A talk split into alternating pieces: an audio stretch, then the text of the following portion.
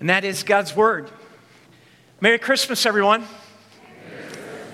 Can you believe it? It's here.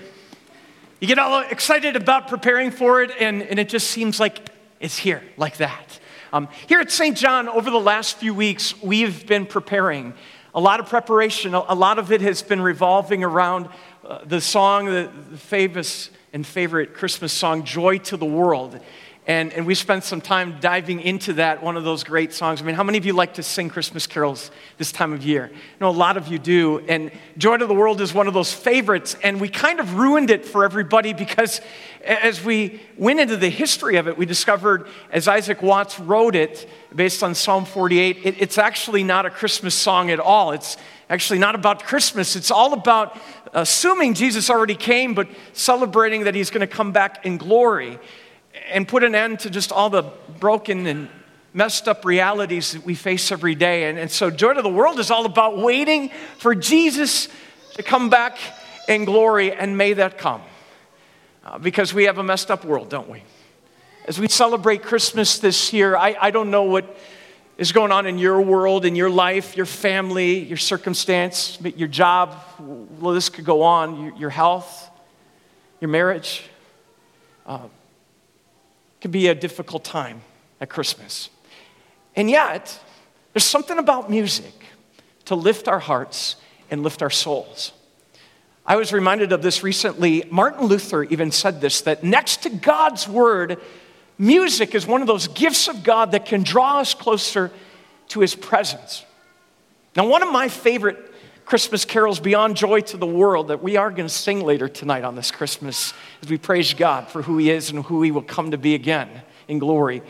One of my favorites is also Silent Night. Anybody who've liked Silent Night? In fact, later we're going to light candles. We're going to sing Silent Night together. And that song, I remember as a kid learning about that song, and the story I heard was that Franz Gruber, actually, not Goober, that's something else.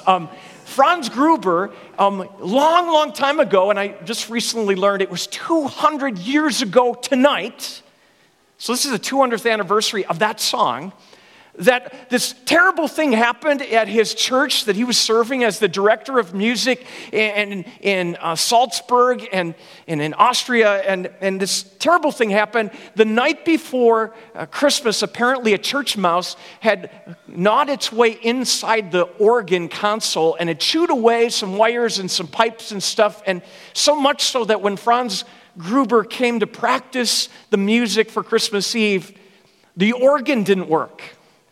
And there was this terrible riot in the streets over it and everything. And like, what are we going to sing for Christmas? I'm kidding. There wasn't a riot. I'm embellishing a little bit. But now what, right? He'd been practicing. Everybody was coming. And the story goes is that Franz Gruber quickly wrote a song for Christmas Eve on his guitar called Silent Night. Now, that's what I learned as a kid. And I always assumed, well, that must be true then if that's what I learned. And then I found out, well, that's maybe a part of the story, but that's actually not even close to the whole story. 200 years ago on this night, there was a lot going on in Austria. In fact, they were in the midst of years and years of war, and the Napoleonic Wars that had caused chaos and terror in the hearts and lives of people. Many had lost loved ones. Many people were suffering, and economic conditions were terrible. And if that weren't bad enough, all of those things and the suffering of people in those days. But just before that, there was this cataclysmic natural event. There was some volcano that erupted and caused climate change. And that summer, there was really no summer. And so all the crops failed. So there was no food. People were truly starving. There was famine. Economic conditions were terrible. People were dying. There was disease and sickness, and just this pain and suffering was their reality. And in the midst of all of that was a man by the name of Joseph Moore. He was a priest, and he penned a poem in that time to speak about the pain and the suffering of his people. And his friend Franz Gruber took the poem and set it to music for the first time on Christmas Eve, 1818, 200 years ago tonight, and came to be known, what we know as Silent Night. And so as we sing those words later tonight, and you'll hear some of those phrases of, you know, all is calm and glory streams from heaven above. And you think of even that line, round young virgin, mother and child. I always thought that was a strange line, because I always thought if a woman just had a baby, you don't call her round, right? But actually what that means is around this yon virgin, away, far away, this virgin that's given birth to the Son of God, and recalling these amazing words that God speaks to us. A promise made hundreds and hundreds of years, not 200 years, but even more than that. After God had been silent for 400 years, these words came fulfilled. The hundreds of prophecies that God makes. God promises them and promises to us.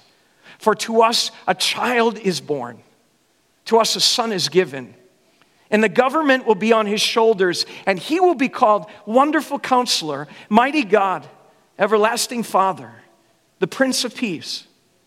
And of the increase of his government and peace there will be no end. He will reign on David's throne and over his kingdom, establishing and upholding it with justice and righteousness from that time on and forever. The zeal of the Lord Almighty will accomplish this. And those words of promise to people who had been longing for better days, people who were longing not just for a nostalgia of, oh, it feels nice, it's Christmas, and yet that seemingly escapable peace that we seek so often.